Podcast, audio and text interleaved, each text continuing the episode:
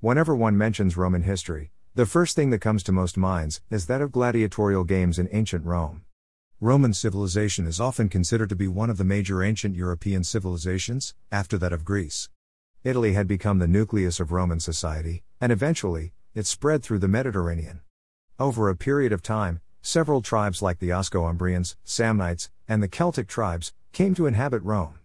These tribes essentially spoke Indo European languages. However, there was one particular tribe in the northern region, which was the only non Indo European speaking tribe in the whole of Rome. These were the Etruscans, who later began to usher in massive urbanization and growth of agricultural practices, with the help of exploitation of the northwestern plains of Italy.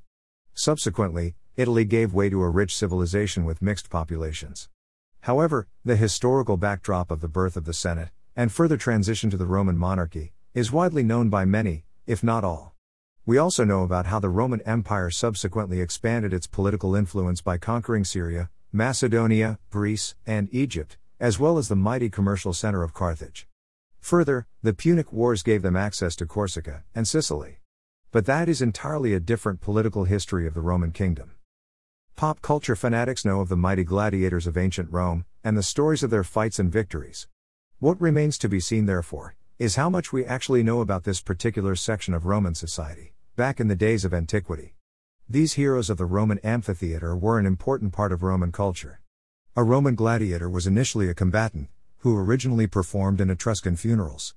An integral part of the cult of the dead, they were matched against other fighters, in the hope of propitiating the dead with offerings of blood.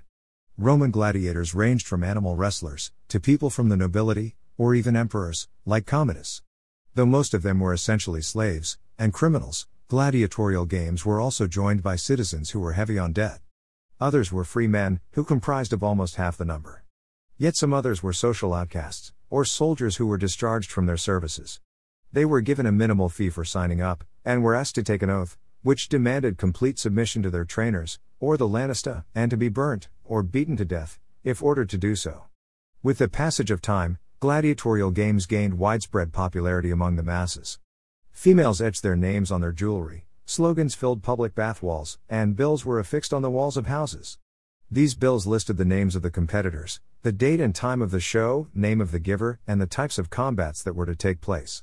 Shows were announced long before they were to take place, and several copies of bills were sold to the people on the streets. The gladiatorial games began with a procession of the combatants, followed by a sham fight, with swords and javelins.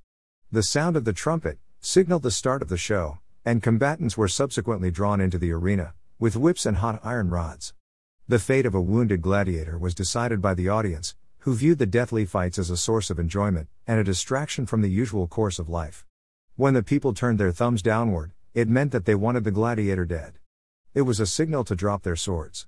When a gladiator won, he was awarded with a wooden sword, which symbolized the end to his life as a combatant, and the start of a new life as a freedman. Often, gladiators suffered from severe head injuries, and were extremely bruised and wounded. There were several classes of gladiators, which were differentiated by the use of arms and modes of fighting. For instance, the Samnites fought with weapons, like a visor, a plumed helmet, and an oblong shield. Yet others are believed to have been blindfolded and fought on horseback. On several occasions, these gladiators became politically powerful, as they served as bodyguards to some of the most turbulent men of Roman antiquity.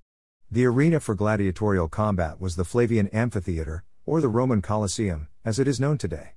According to modern historians, the Colosseum had a seating capacity of 50,000 to 80,000 people. According to most accounts, its construction was carried out the Emperor Vespasian, followed by his son, Titus. A large chunk of the funds required to build the amphitheater came from the riches of the Jewish temple, which was captured during the First Roman Jewish War and the subsequent capture of Jerusalem. Therefore, it is not surprising to learn that most of the workforce comprised of Jewish people, who were brought back to the city of Rome. Historians also mention Domitian, who had constructed a hypogeum, meaning an underground tunnel, to house the slaves and animals, who were let out through the trapdoors, during the fights. During the inaugural games, as much as 9,000 wild animals were killed. The gladiators underwent rigorous training in the gladiatorial schools. One of the leading such schools was the Ludus Magnus. One can also view them as fortress prisons in which these famed warriors lived and trained. If one was to talk about the most famous and skilled gladiators, several names come to mind. One such name is that of Spartacus. He belonged from Thrace, which was located somewhere in southeast Europe. Initially a bandit, or an insurgent against Romans, he was captured as a slave and sold to Vatia, who owned a gladiatorial school. During his time in the gladiatorial school, Spartacus organized a breakout, which led to several gladiators escaping the prison, with kitchen knives and makeshift weapons.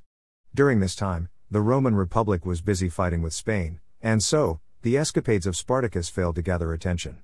Spartacus's rebellion, therefore, continued to ambush the Roman units and freed countless slaves, who inhabited the rural areas.